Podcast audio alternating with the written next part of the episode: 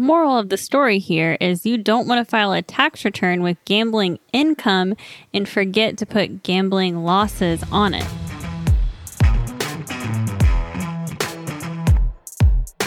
Welcome to What Your CPA Wants You to Know. Tax and accounting help can be expensive, so we've created this podcast to help guide you through it all and make you feel like you have a CPA in your back pocket. I'm Carson Sands. And I'm Taryn Sands. I'm a CPA with over 10 years of experience helping people start and grow their businesses. And I'm an MBA with a specialization in marketing and entrepreneurship.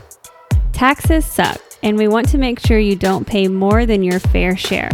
We're here to share everything your CPA wants you to know in a fun and easy to understand way. Let's get started.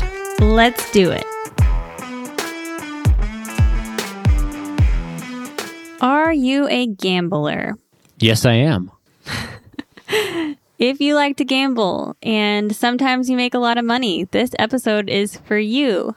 So, when you hear us talk about how gambling can be problematic for tax purposes, don't think it's that we're casting moral judgments on you. I love to gamble. I love to play Texas Hold'em with my friends, and I like to go to the casino even.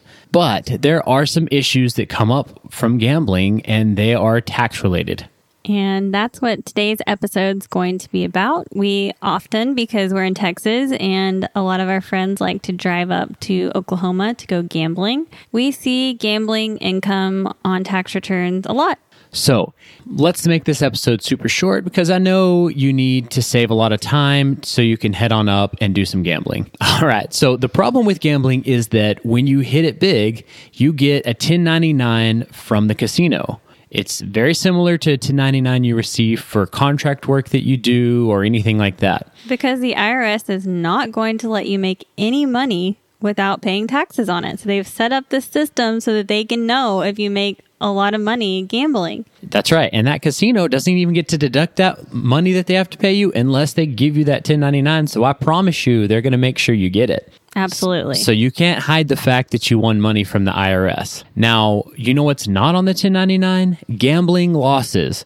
So this puts the burden on you to keep track of your gambling losses. You can have some kind of a, a notebook where you keep track of it, a spreadsheet, or if you are a big gambler and you have one of those membership cards and you use it every time you use the slot machine or whatever, then your membership will track your wins and your losses and they'll give you a little form each year. So that can be pretty handy.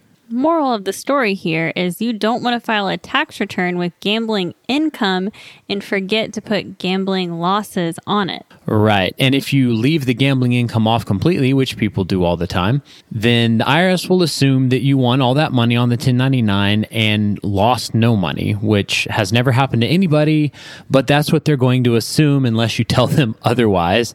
And so you'll get some really nasty letters from the IRS saying that you owe a ton of money. You have to be like, no, no, no. Yes, I won 60,000, but I had already lost 70,000. And it'll take you a long time to explain that.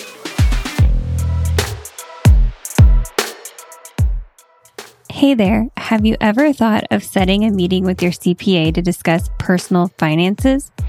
If you have, we have the perfect thing for you.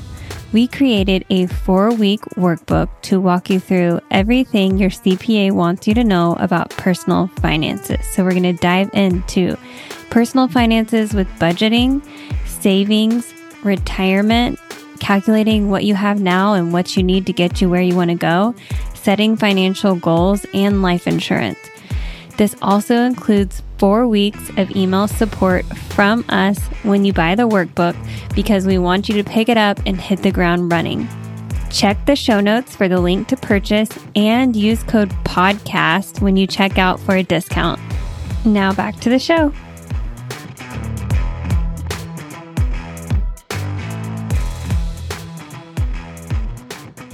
Here's something that's really important though.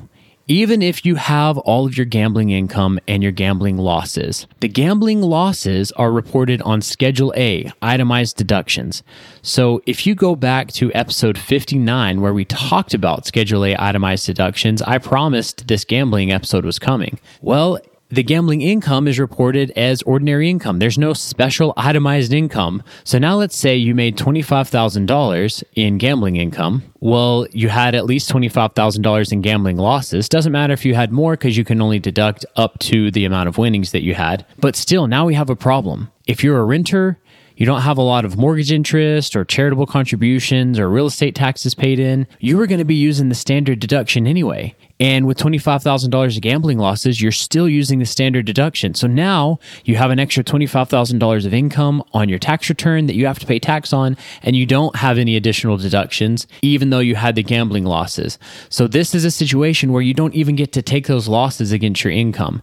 So you want to keep that in mind as you're gambling. Just know that even if you don't actually win any money, you could pay a tax hit on those winnings. That seems very unfair. It's not very fair. But the only way around that is if you're a professional gambler. It's really hard to prove that. You need to do it a certain number of days per year. And, but there are people that are professional gamblers. Uh, people playing the slots, I don't think they count. But, you know, if you're a professional poker player or something like that, you can deduct your losses directly against your income on Schedule C. This doesn't apply to most people. For most of us, you're going to get hit with the income without getting much or all of the benefit of the losses. So just keep that in mind and make sure you set aside some money to cover the additional taxes. What we're seeing is people getting these 1099s from Choctaw or whatever. So they might be $5,000. Nothing huge or life changing. It's just they had something and then they're surprised by how much it affects their taxes. Right. Now, let's say you already have more itemized deductions than the standard deduction every year, not taking into account any gambling losses. Well, then this episode, it's not going to really affect you very much because you're already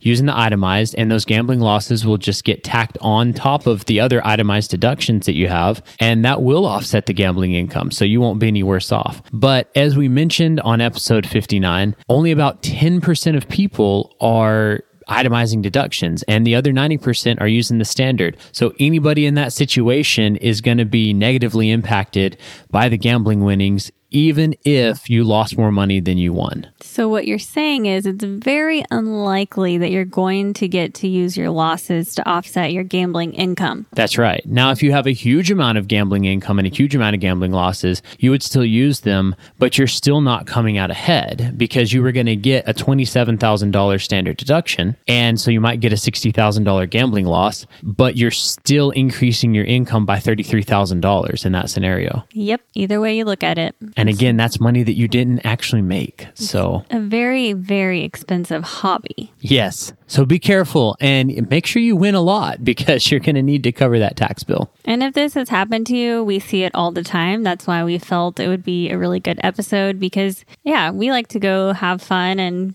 go to Vegas or whatever and gamble, but a lot of people just don't think about taxes when they're like having fun gambling. Right. And they think that if they lose as much money as they win, that there's no chance that they're going to pay any taxes on it, but that's not true.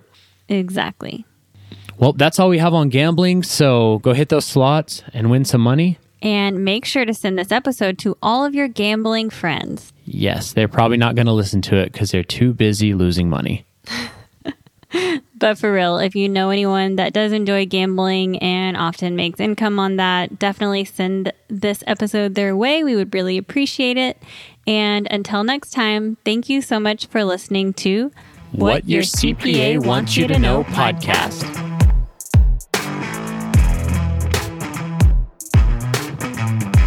This podcast is intended to provide accounting and tax information for educational purposes only. All tax situations are unique and should be handled with the assistance of a tax professional.